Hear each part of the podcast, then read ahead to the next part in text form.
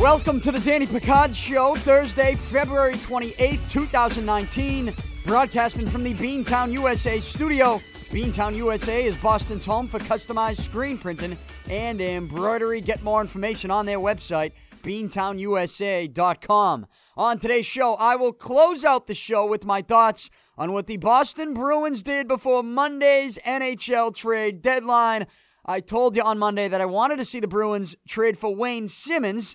They did not do that. Wayne Simmonds ended up going to the Nashville Predators. The Bruins got Marcus Johansson from the New Jersey Devils. As you know, last week the Bruins traded for Charlie Coyle, and I reacted to that trade as well, telling you I could not sign off on that because I thought that if you held on to Ryan Donato, you could possibly package Ryan Donato with a better draft pick and before Monday's trade deadline, trade for a better player than Charlie Coyle. And I think that you probably could have traded Donato and a better draft pick for somebody better than Marcus Johansson. I'll react to the Bruins move at the trade deadline. Uh, I will also get to the Celtics. They lost again. I guess we're at the point now with the Celtics here in the post All Star break portion of the schedule. We're at the point where we're saying, oh, another loss? What else is new? What else is new with the Celtics and another loss? And that team looking like nobody is on the same page it's just it's tough to watch. Now they did have a little comeback against Portland last night on Wednesday night, but they could not finish the comeback. There are some positives though, and I will echo some of the positives today that I, I told you on Monday's show. But the Celtics they lose again, and the question now is, will they ever be able to turn it around? this season. And we also have some NFL news that we should probably get to as the NFL Combine is underway and the new league year begins in less than two weeks on March 13th. There is some NFL news, so I will get to that. All of it presented by DraftKings.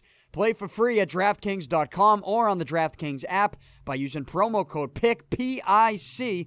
That's promo code PIC, P-I-C, to play for free at DraftKings.com Today's show also presented by betonline.ag. Sign up today at betonline.ag and use promo code podcast1 to receive a 50% sign up bonus. That's promo code podcast1 for a 50% sign up bonus. There's a lot of action to be had from the NBA to the NHL and even college basketball, so place your bets today at betonline.ag and even try some in game live betting on your mobile device BetOnline.ag, your online sportsbook experts, and also the exclusive partner of Podcast One Sportsnet, betonline.ag. And today's show is presented by Ivy League Hydration. Look better, feel better, and perform better by jumping on the IV. They're right here in Boston. They have a new store in Southie, but I keep telling you the best part is they can come to you. You don't got to go to them. They can come to you. I also always tell you that jumping on the IV with Ivy League hydration is great for hangovers. And it is. But it's not just for hangovers. Ivy League hydration can help you with cold and flu symptoms, jet lag before a big meeting, or even your athletic performance. I know many pro athletes who use IV hydration as part of their normal routine to perform at the highest level. And again, they can come to you. Check out their website, ivyleaguehydrate.com. That's IvyLeagueHydrate.com to see all of their different IV hydration packages. Look better, feel better, and perform better with Ivy League Hydration. Welcome to the show on this Thursday, February 28th, the final day of February. So maybe by the time you listen to this, it will be the first day of March, right? So before you know it, we will have March Madness. Before you know it, we will have regular season baseball.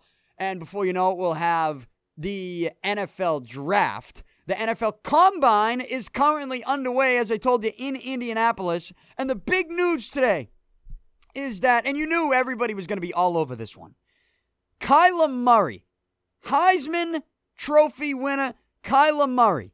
He's actually taller than we all thought. He's bigger than we all thought. Now, that doesn't mean he is tall or he is big, but they measured him today at the combine, and he measured at five foot ten and one eighth. So five foot ten, Kyler Murray. I did not think he was five foot ten. I didn't think he was five foot ten. He also uh, weighs 207 pounds, if anybody actually cares about that. And I don't know how big his hands were. People always talk about that. I don't have that measurement for you because I just don't care. I really don't. And even if you gave me the measurement for his hand right now, I would I would have to ask you, well, is that big or small? I've no I've no clue. Okay? I'm five foot seven. And I, I can't be sitting here telling you what's what's big and what's not. But Kyler Murray is bigger than we thought. I didn't think he was 5'10. I really didn't. I thought Kyler Murray was like 5'8, 5'9, at 5'9 at the most. 5'10? That's Russell Wilson, right? Isn't Russell Wilson 5'10, maybe 5'11? Maybe Russell Wilson says he's 5'11, he's really 5'10. But on Twitter today, there were people that were saying you can actually you can end up measuring taller than you actually are with better posture. You know, you could you could give an eye, you know, you want to stand up straight for a minute, you give a little better posture. So you could yeah, they're to say he's 5'10, maybe maybe he's not actually 5'10. But that's the story. That's the news. Kyler Murray, everybody wants to know is he big enough to be, is he tall enough to be an NFL quarterback? We have seen short NFL quarterbacks have success, right? We have. I mean, Drew Brees isn't the tall, he's not the tallest cat in the league. I just mentioned Russell Wilson. I'm sure there's a couple others I'm not thinking of. I mean, you don't have to be Tom Brady's height to have success throwing the football or even running as a quarterback in the NFL. It would be nice. I think that you know, I think that if you're an NFL GM, you probably prefer height, but you're not just going to draft a quarterback because he's tall. You know, if he's tall and he's an average quarterback, I mean, that that doesn't make I don't think that makes you want him um, any more than you would want the short quarterback who just won the Heisman. So Kyler Murray's going to get a look. I don't rule out Major League Baseball. I know people have ruled that out. I know Kyler Murray is looking right now like he's ruled that out. I actually don't rule that out. You know, with news that Major League Baseball was talking about changing changing the rule where teams can give an amateur athlete a major league contract. You know, they can give him a bigger deal and perhaps they can let Oakland because they initially had to sign him um, to one of the smaller contracts you know, Oakland can now give Kyler Murray a bigger deal. Kyler Murray still, I don't rule out, and a lot of people have. I might be the only one that hasn't ruled this out. I don't rule out that Kyler Murray and his agent are maybe playing the game here. And why not? do you have to go to spring training? Do you have to show up at spring training? Basically, you show up to the combine, you commit to the NFL draft, and what you say over the next month to Major League Baseball teams and specifically the team that has your rights and has you under contract, the Oakland A's, what you say to them is, give us a better contract. And if you don't want to do that, we'll play football. It's fine. It's, it's fine. He wants to play football. Oakland's sitting there going, well, we'd like him to play baseball. Major League Baseball's sitting there going, we would like him to play Major League Baseball. Major League Baseball's looking to get into the news for the right reasons. You know, they're trying to be a more popular sport. You see that with them just thinking about changing the game, just thinking about adding a pitch clock, just adding any type of clock to a baseball game. Thinking about, you know, doing things like uh, giving a a three batter minimum for a relief pitcher. You know, talking about doing studies to lower the mound. I mean, Major League Baseball is almost desperate to try to improve their sport to the point where they can be in the headlines for the right reasons and look like a more popular brand. If Kyler Murray were to go through all this combine, everybody's talking about his height, his hand size, is he big enough to play in the NFL? He goes through all this and then he says, you know what? Oakland's offering me actually a new deal, a pretty big one. And to be honest, I'd rather play baseball than football, anyways because there's, I think, more guaranteed success. There's more money. There's more guaranteed money in Major League Baseball. And uh, so I think that's the move I'm going to make. Major League Baseball would love for that to happen. So if you think Major League Baseball and the Oakland A's specifically are out on Kyler Murray just because he's not at spring training and he's at the combine, you better think again. I, I don't rule out, and I know I'm I'm almost on an island by myself with this, but I do not rule out Kyler Murray, the Heisman Trophy winner, who's under contract with the Oakland Athletics in Major League Baseball, who's currently at the NFL Combine telling everyone he's committed to the draft, he's committed to being an NFL quarterback, a National Football League quarterback. I do not rule out that Kyler Murray ends up playing the game, getting a larger contract from Oakland, and saying, whoa, maybe I should go play baseball. I don't rule that out. I don't think he's ruled it out. Again, I believe they're playing the game, and this is a smart move. This is a smart move. And hey, you know what? Maybe I'm wrong. Maybe it's not. Maybe he has maybe he has 110% committed to football. Maybe he is looking at the draft board going, you know, all right, number 1, it's not going to be Arizona. Number 2, it's not going to be San Fran. They got Garoppolo. 3, the Jets got Darnold. Oakland, they're probably not going to take me at 4. Tampa, eh, probably not, but the Giants at number 6, you know, you're talking about New York. Um, you want to market yourself, that would be the place to be. You know, the Giants might take him at six. If not, maybe Jacksonville at seven. You know, that's not a bad team to be on with that defense if they can figure some things out. Uh, so, I don't know. He might be sitting there genuinely looking at pick six and seven overall in the NFL draft, going, if the Giants take me, I'm, they want to make me their quarterback of the future, I'll do that. And I'm 110% committed to that. He might be. But, you know, if you were to even just be thinking about Major League Baseball, it would be a smart play to go to the combine. If you want more money from the athletics, it would be a smart move to commit to football. It would be a smart move to commit to the draft. Because Major League Baseball sitting there going, what can we do to convince him to not do that? Oakland has to be sitting there going, what, what can we do to convince him to not do that? The NFL draft is April 25th. You know, that's almost a month in, that's almost a full month into the regular season in Major League Baseball. There's a deal to be had there, I believe. And and if if Kyler Murray has not closed the door on baseball, this is a way to get more money. He's I think he could be playing the game. Put it this way. I don't rule it out. I don't rule out Major League Baseball still for Kyler Murray. But anyways, everyone's talking about his height. He's 5'10. I didn't think he was 5'10. I think he's taller than we all we all thought. He's taller than I thought. I thought he was like 5 foot 8. You know, I thought he wasn't that much taller than me. But he's 5'10? Huh? Uh, and, and and does that change anything? I mean, does anything really change? Again, I just gave it a list of teams that could possibly take him. I don't think he's going to get top five. I mean, Arizona at number one overall? You know, they got a young quarterback. I, I don't think that's going to happen. 49ers got Garoppolo. The Jets got Darnold. The Raiders, I think they're probably going to go more defense. I think. Um, and they got they got Derek Carr. The Buccaneers, I don't know that they're done with Jameis Winston just yet. But the Giants, I mean, even if they're going to commit to Eli Manning for next season, you know, maybe they commit to Eli Manning for one more year and they have Kyler Murray sort of waiting in the wings. And then it gives the Giants a pretty good excuse to move on from Eli. When you take somebody number six overall at quarterback, um, you know, I, I could see, I, I could, I could see the Giants doing it. They took Barkley last year. They took the running back. Now they take the quarterback. I could see the Giants doing it. And if not the Giants, maybe the Jaguars.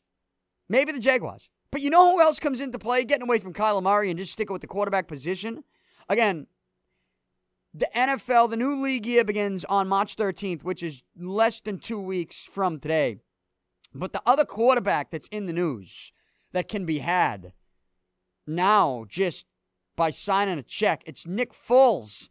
The Philadelphia Eagles will not franchise Nick Foles, and that makes Foles a free agent. Now, I think the reason Philadelphia is not. The reason they're not franchising Nick Foles is because word got out of their plan word got out of what they were tr- going to try to do.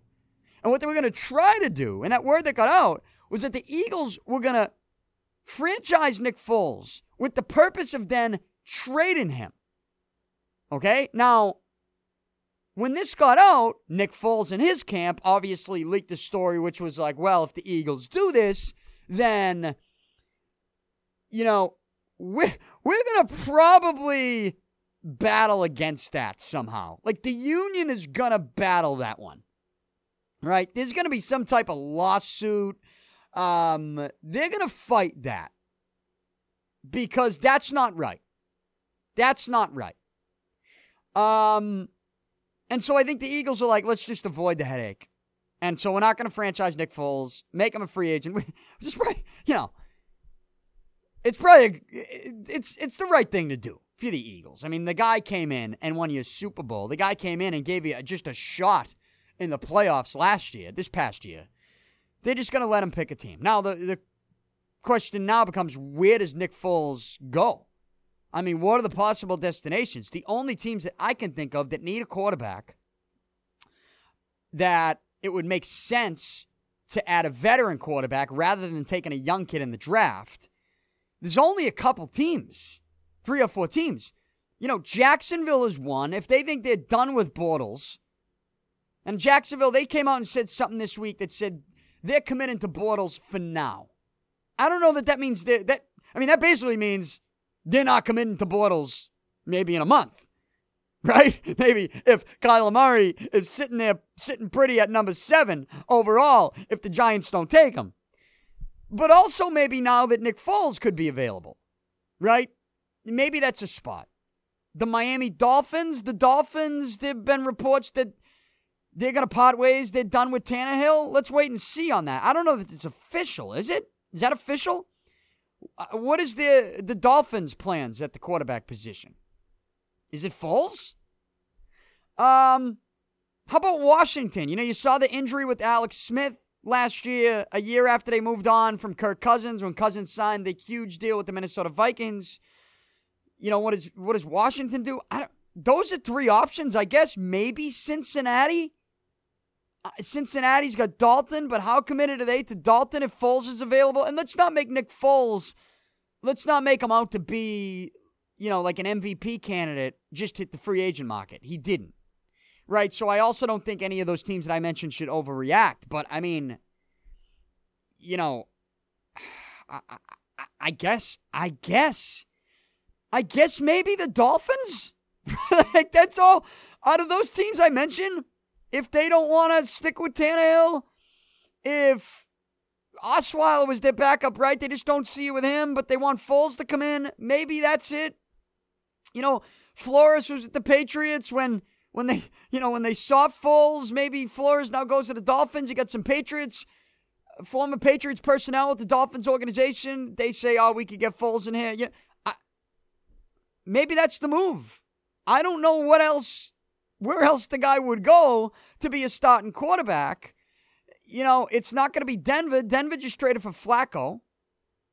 Um, you know, Baltimore's they got their guy in in Jackson because and that's why they that's why they traded Flacco. So I mean, I, there's really not many spots. And again, you could look at the Giants, but if the Giants add a quarterback, it's going to be a kid in the draft and not Nick Foles. Like you know, that would be the. Uh, you'd want to talk about not an organization that doesn't want to disrespect the two time Super Bowl champ and Eli Manning.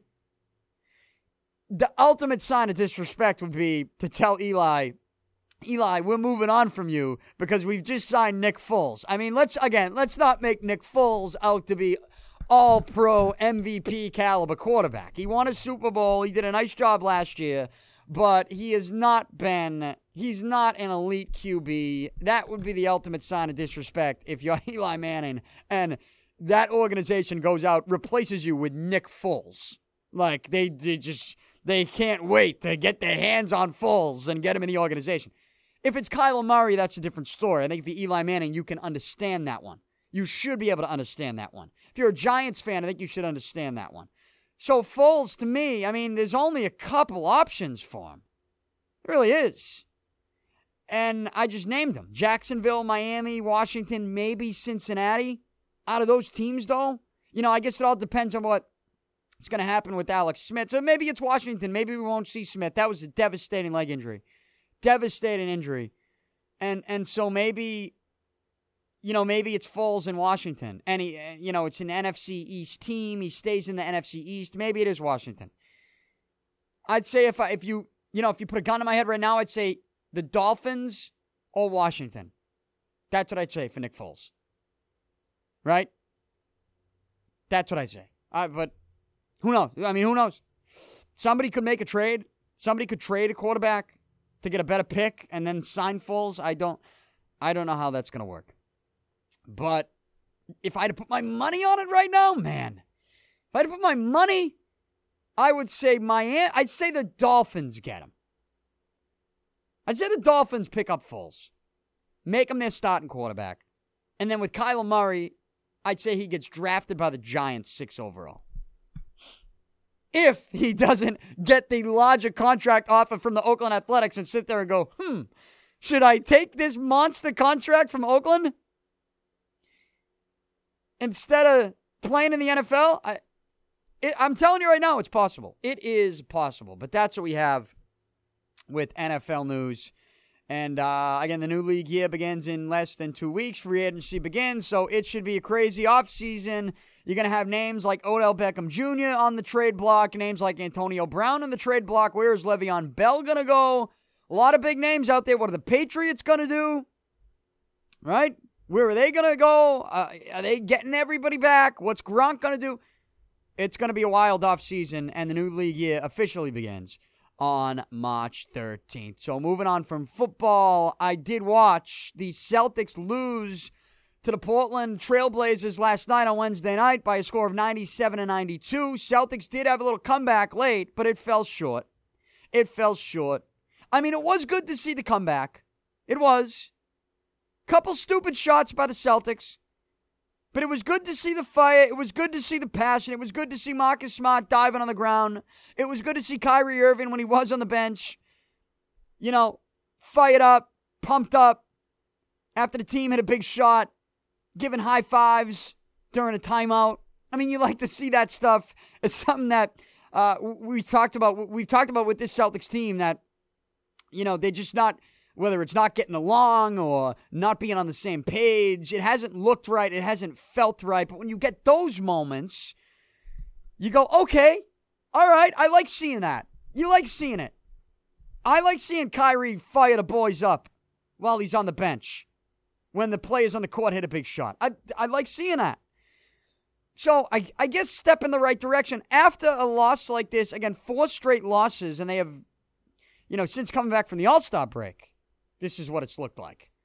Um, after the game, you know, this was maybe another opportunity for a terrible post game interview from somebody. Now, if it happened, I missed it. I did see one clip of Kyrie sort of reacting in a negative way to a question about the team's confidence or his confidence, and he basically said that's a stupid question.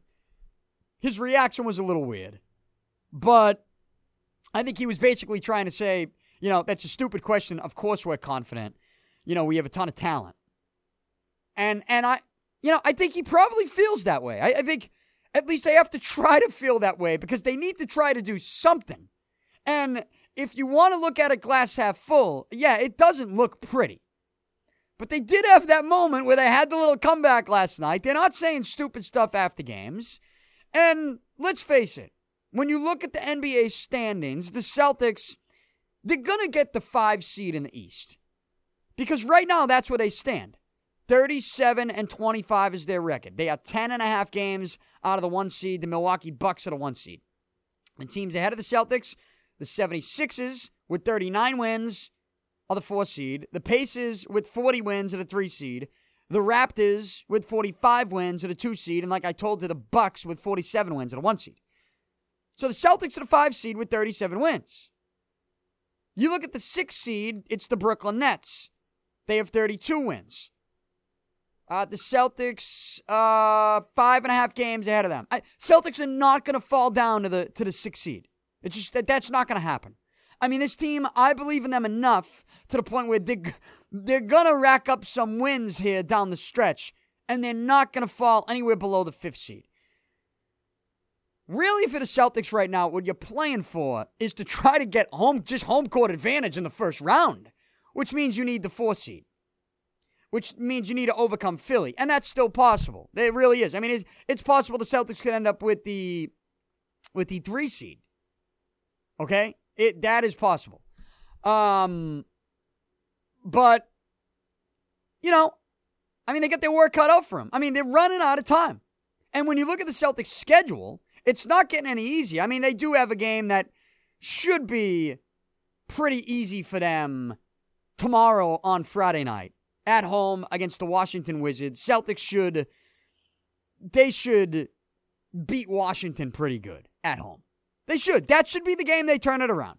They better hope they do because on Sunday you got a national TV game at 3:30 on ABC at home against the Houston Rockets.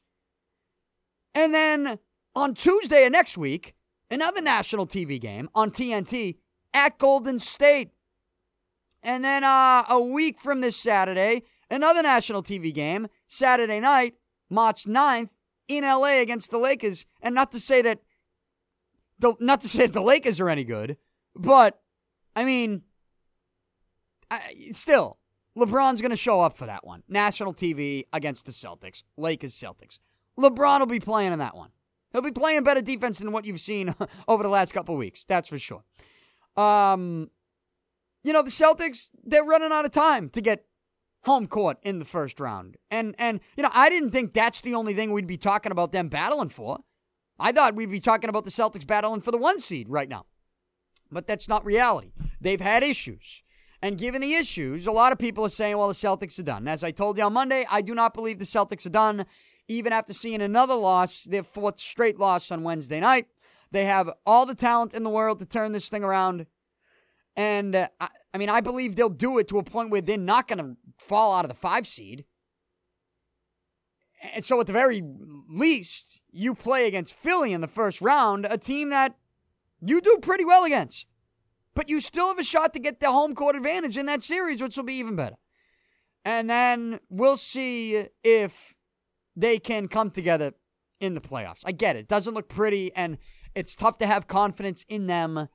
Uh, and everybody's, you know, now trying to point the finger, at least from the outside. We're trying to point the finger, you know, whose fault is it? And as I've told you, really, the last couple months, given the issues that they have, with some of the kids wanting more playing time, being unhappy with their playing time, some of the vets not understanding uh, the disconnect between the older players and the younger players, and, you know, some losses coming along with it.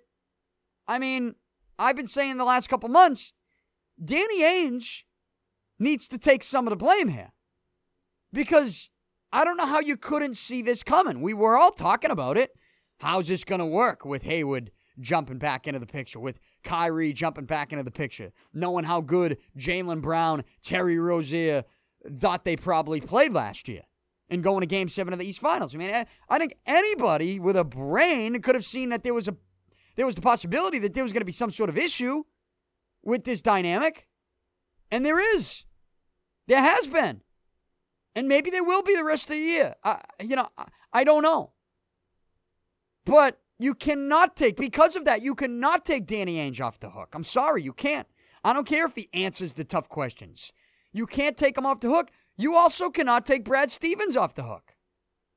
Now, Brad Stevens has never, Brad Stevens has never encountered something like this before in his career. He never has.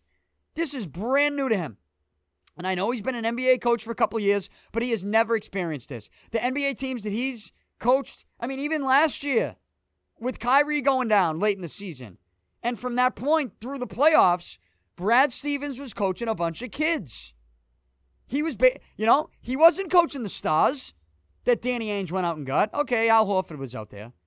But you get what I'm saying. Al Horford doesn't come off as like a prima donna. Like, it's a different mentality. And I know Gordon Hayward doesn't come off as a prima donna either, but he, he he's just got a huge contract. It's just Kyrie was out. Hayward was out. Brad Stevens was doing a job. It was a project with some kids that was still in diapers. Stevens was still coaching them up. It's different this year. You know, even those kids that he was coaching up, now their egos are getting involved. right? Now money, eh, potential money in the future is getting involved. A superstar who's going to be a free agent next year, that's getting involved. How to manage bad attitudes with some losing, with egos and contracts. It's all coming together in the city of Boston, where the pressure can get so big. A lot of guys don't know how to handle it. Brad Stevens has never in his life handled something like this. He's never encountered something like this. And is he doing a good job? We can't say he is. I, I mean, I'm not going to sit here and say he's doing it. You know, he's he's failing this team. I'm not going to sit here and tell you that he should be fired because he shouldn't. But I certainly can't sit here and tell you he's doing a good job. So he deserves some of the blame as well. But this is brand new to him. And maybe this is a good learning experience. But all of those things combined, the way I really do feel about the NBA is that talent wins out. And when I look at the Celtics, they got a ton of it. They got a ton of it. And if they if they can't end up figuring it out at some point in the season, then then that that will be a very bad look for the coach. And it will also be a very bad look for Danny Ainge. It will. It will. Because talent wins out in this league. And if you have talent and you don't win, then the, the president of basketball operations, the coaching staff, they all come under, you know, un, under heavy scrutiny. You're like, I, I think you, you have to criticize those guys. But I think they'll turn it around. At least to the point where we're talking about the Celtics battling for the three seed in a couple weeks you know, bouncing up to the four seed, sticking with Indiana. You know, Indiana's had some injuries. I, you know, they got 40 wins, but Celtics got three less wins than Indiana. You're telling me they can't, you know, they play Indiana two more times. Um, you know, maybe the Spock, this, you know, people will look at the schedule go, well, this is bad. They got Houston and Golden State this weekend. This weekend and next Tuesday. That's bad. Well, maybe if you get a win or two there, maybe that's the Spock you need. Maybe that can be the turnaround you need. Maybe they need a West Coast trip. Maybe they need to make it interesting in Golden State. Try to steal a win there. Get people to stock. I tell you what, they go in Golden State and win on two, next Tuesday on TNT. There's going to be a different tone. The narrative will be, oh, they've turned it around. Oh, they've they've figured it out. Oh, they have that Spock that is now going to catapult them to the three seed, and, and, and who knows where they'll go. All right? So don't tell me this thing's over with. Don't tell me the season is done because it looks bad, sure, but it's not done. There's still time. There's still things that can happen that can spark this team. They're not going to fall out of the five seed. We know that. So, you know, the question is can they get home court in the first round? And not only that, but but you know, can they get a couple big wins here in the next handful of games? You'll have some, there's the opportunity here to get a couple huge wins, possible season changing wins. And knowing that, I'm not going to throw in the towel on the Celtics team just yet. I'm just not going to do it. So, um, that's what we got with the C's. It was ugly against Portland once again. Good to see them come back a little bit and fight, show some heart. Good to see them not saying stupid stuff once again after a tough loss. But now you got to turn all of that into a win against a bad Wizards team on Friday night in your own building and possibly, you know, at least steal one of two against Houston and Golden State in the two national TV games that you get Sunday and then Tuesday night in Golden State. So, whatever happens there, I will react to it on Monday. Also in the NBA, though, a story that I have to laugh at because we've been doing all this Dirk Nowitzki stuff you know, he's they put him in the they give him sort of an honorable mention All Star vote. They put him in the All Star game. Um, you know, they give him some shots, let him hit a couple threes. You saw the ovation he got at the TD Garden earlier this year. Uh, you said the other night, Doc Rivers. Literally at the end of the game, the game was over. Doc Rivers goes over to the scorekeeper, grabs the microphone, and calls a timeout, takes the mic. I've never seen a coach grab a microphone in the middle of the game, calls a timeout on the mic, and then tells the fans to stand up and cheer, cheer for Dirk Nowitzki, give him a standing ovation. And they did, and Dirk was, it was a cool moment, you know, an emotional moment for Dirk. but the story today is that all this stuff is happening with Dirk Nowitzki. He's telling people he's coming back next year. You can't come back next year. How can how are you gonna come back from the farewell tour? You can't come back from the farewell tour. Um, Dirk Nowitzki can't come back from this. You, you gotta hang it up, dude. You gotta hang it up. I don't know what he's gonna do. I just I had to laugh at that headline. It's like, a, and and maybe all these all this farewell stuff is out of his control. Maybe it's out of his control. They're just giving it to him. He's getting emotional about it, but it's like, yeah, he knows his career is coming to an end. Um, I don't know if he sees some moves the organization has made and, and is is saying to himself, well, maybe I do want to be a part of a team that could make a a championship run next year, so maybe I'm not done. You know, maybe they could squeeze me in for 12 to 14 minutes a night next year. I, I don't know what he's thinking, but it's just it's going to be awkward when when you know when Doc Rivers has to coach against him again next year after the moment that they had the other night, saying goodbye to Dirk Nowitzki. But uh, I just thought that was a funny headline. I had to I had to share that with you. But that's what we got in the NBA. And then finally here, I will close it out with my thoughts on the NHL trade deadline, which was Monday at 3 o'clock. I did give you a podcast on Monday. I had to record it before that 3 o'clock Eastern Time deadline. Uh, I had some other deadlines I needed to hit, so I could not wait around for that. And um, I'm glad I didn't because the Bruins did not get the guy I wanted I wanted them to get. I wanted the Bruins to trade for Wayne Simmonds from the Philadelphia Flyers. Now Wayne Simmonds did get traded. He got traded to the Nashville Predators. And here's what here's what the Predators gave up. They gave up 24-year-old forward Ryan Hartman and a 2020, not this year, next year, 2020 conditional fourth round pick, which becomes a third round pick if the Predators win one round in the playoffs this year. So that should happen. So I think it's safe to say we could call that a third round pick in 2020. I think that's safe to say. Let's say it is. Still a conditional fourth. Um, Hartman and a 2020 third rounder. Could the Bruins have beat that for Wayne Simmonds? Now, Simmonds is going to be a free agent this summer. This is the last year of his deal. He's 30 years old. His numbers are down this year. His numbers are down this year. But I don't know if you watch Simmonds and you're paying attention to him. I mean, what's he spent? Seven and a half years in Philly. Um, he's got to be cup hungry. It's not like he's 35 years old and is one of the oldest guys in the league. He's 30 years old. You got to be motivated in a contract year as well. You got to be cup hungry if you're him. The last seven and a half years in Philadelphia, you never made the playoffs two years in a row.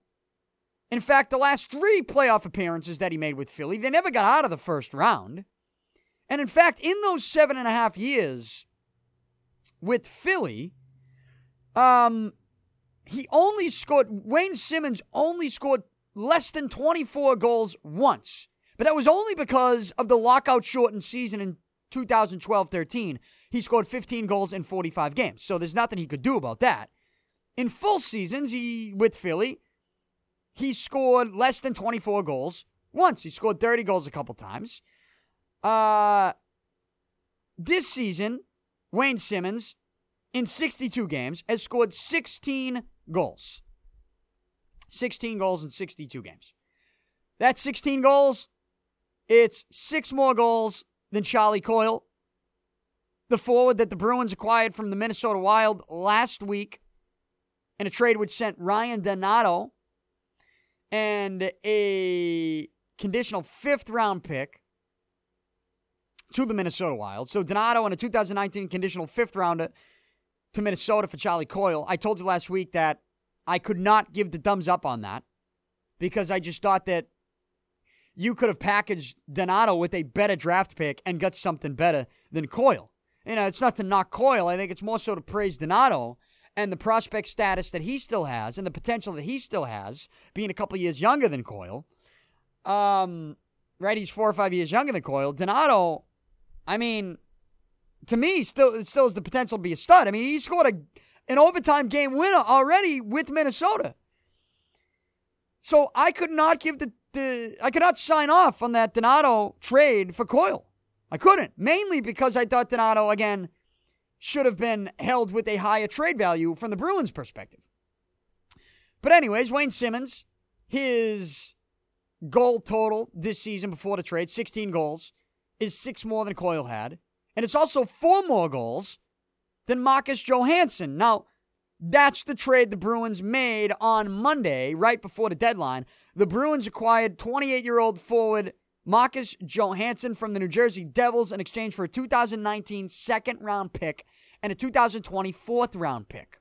So I look at that and I think to myself, wow, those two moves, Coyle and Johansson, are eerily similar to 2011 when the Bruins acquired Chris Kelly and Rich Peverley. Right?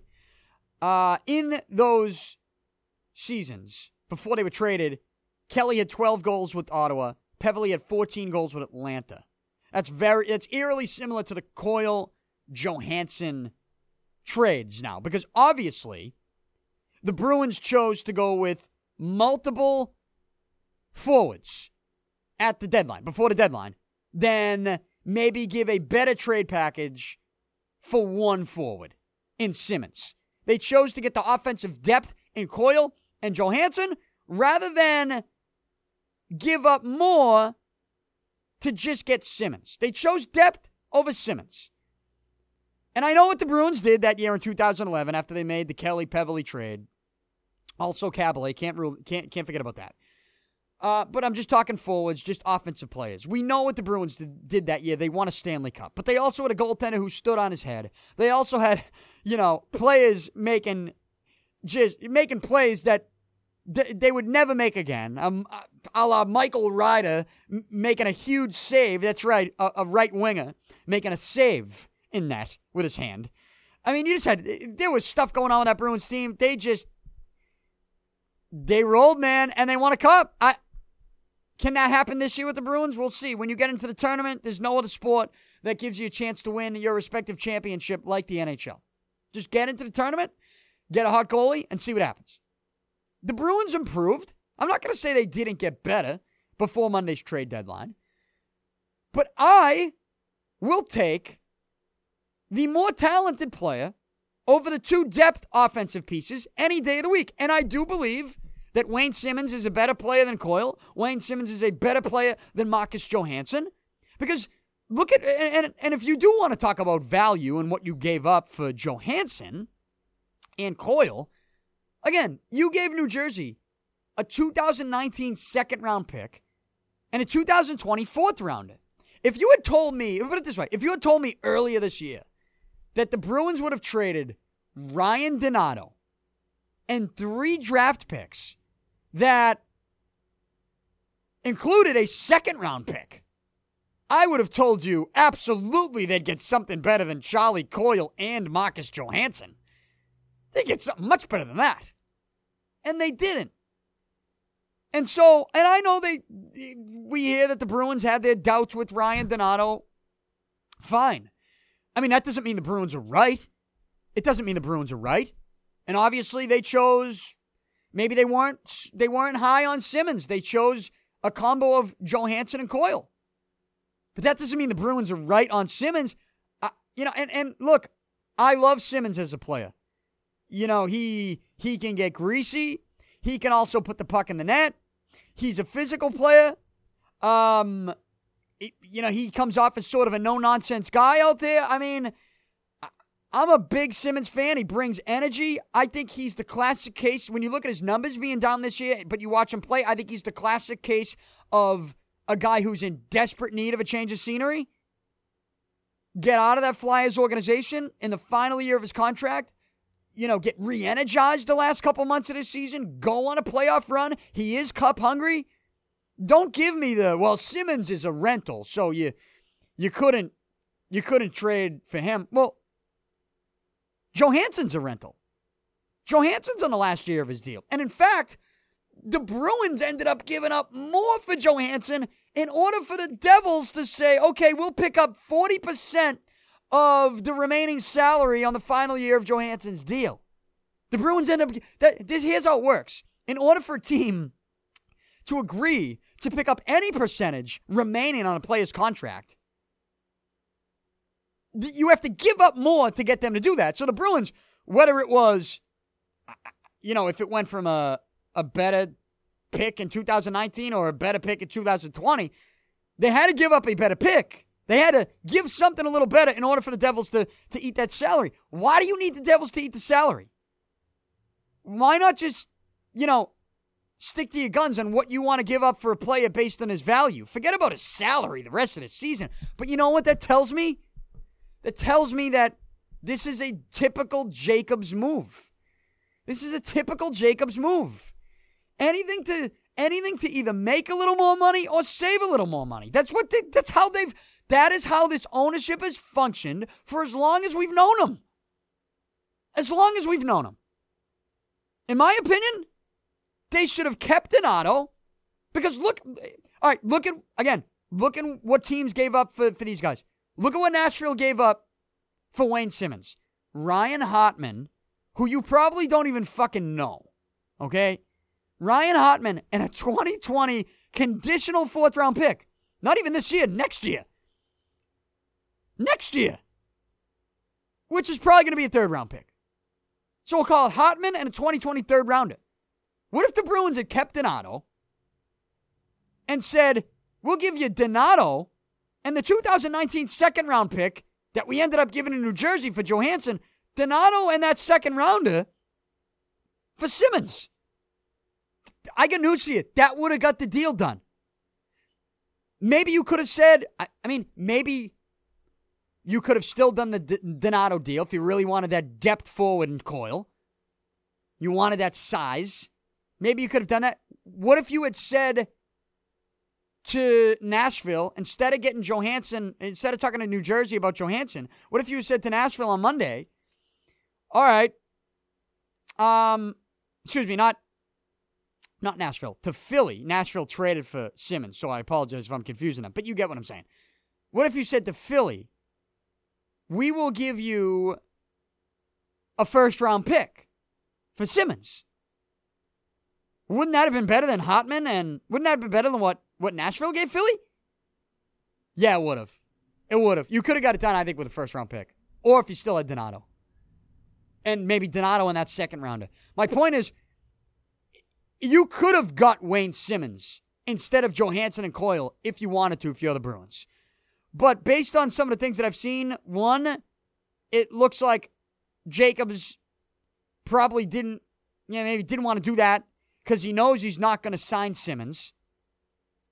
Right? He knows he's not going to sign Simmonds, so that you find a way to give up some less, give up something less for Johansson, and also, you know, make the Devils pay some of his salary. So it's a Jacobs move, one. And two, it's just that, you know, I, I think the book is still out on Don Sweeney as a GM and creativity, right? I don't know. I still don't know if Don Sweeney's a good GM. So it looks like a Jacobs move, but you could also make the argument that Don Sweeney, we still don't know if he's a good GM. We know he got a good coach in. We know he made that decision. All right, the Nash deal. Yeah, that was a good deal. But there have been some other moves, and I think this trade deadline's one of them. Like, I would have taken Simmonds. I would have. And I just, if you had told me at the beginning of the year, if you trade all, you trade these three picks and Donato, and your only return is, your only return is Coyle and Johansson, and you could have had Simmonds. I'd be sitting there going, eh, why wouldn't you have got Simmonds again? And you know, I, I just I, I for that re, for those reasons, I can't sign off on what the Bruins did before this trade deadline. I can't. Now, you could say, well, Danny, you made the comparison to 2011. Okay. Then we're not then I guess we're not talking about Johansson and Coyle. We're talking about we're talking about the goaltending being stellar in the postseason. We're talking about Tuukka Rask basically locking it down and shutting all the haters up. That's what we're talking about. That's what we're talking about. I'm just, I feel like Simmonds would have been perfect here. I feel like people would have loved him. I feel like the team would have loved him. I feel like he would have loved it here. I just feel like he's a, he's your typical Bruin. And I know we're in a day and age in the NHL where it's like you can't. It's not all grit and checking and fighting and.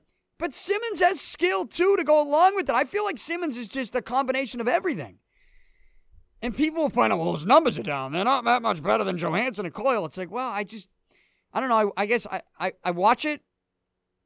You know, I've I've watched Simmonds a lot over the years, and don't tell me he's a dinosaur. He's 30 years old. There's got to be a motivational factor somewhere deep down inside, and I, I, I think that there's probably a spark that he gets when he's moved to a contender. And Nashville's going to be good.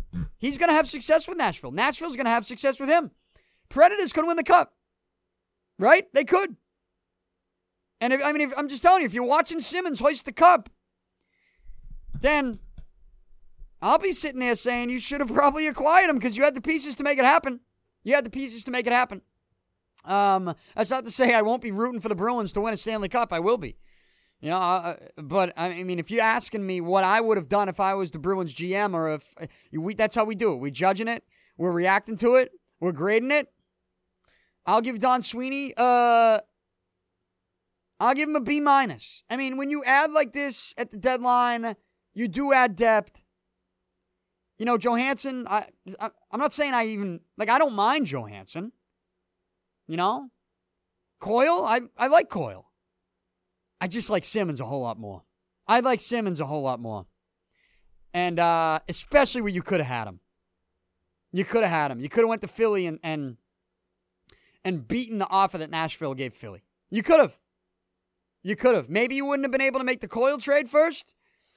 But uh, that's something, you know, I hope it didn't go down where Sweeney traded for Donato for Coyle and then he gets to Monday and the Flyers say to him, well, hey, if you had kept Donato, we would have made that t- deal. And, and Sweeney's sitting there smashing his head off a wall going, why did I trade Donato for Coyle? I hope it didn't work out like that. We'll never find out if that's how it worked out. I just, I hope it didn't because then you did a bad job. If your plan is to add depth and add the extra offensive depth rather than just give all that up for one guy and a rental for one guy, then, you know, that's your strategy. We'll have to see how that strategy plays out.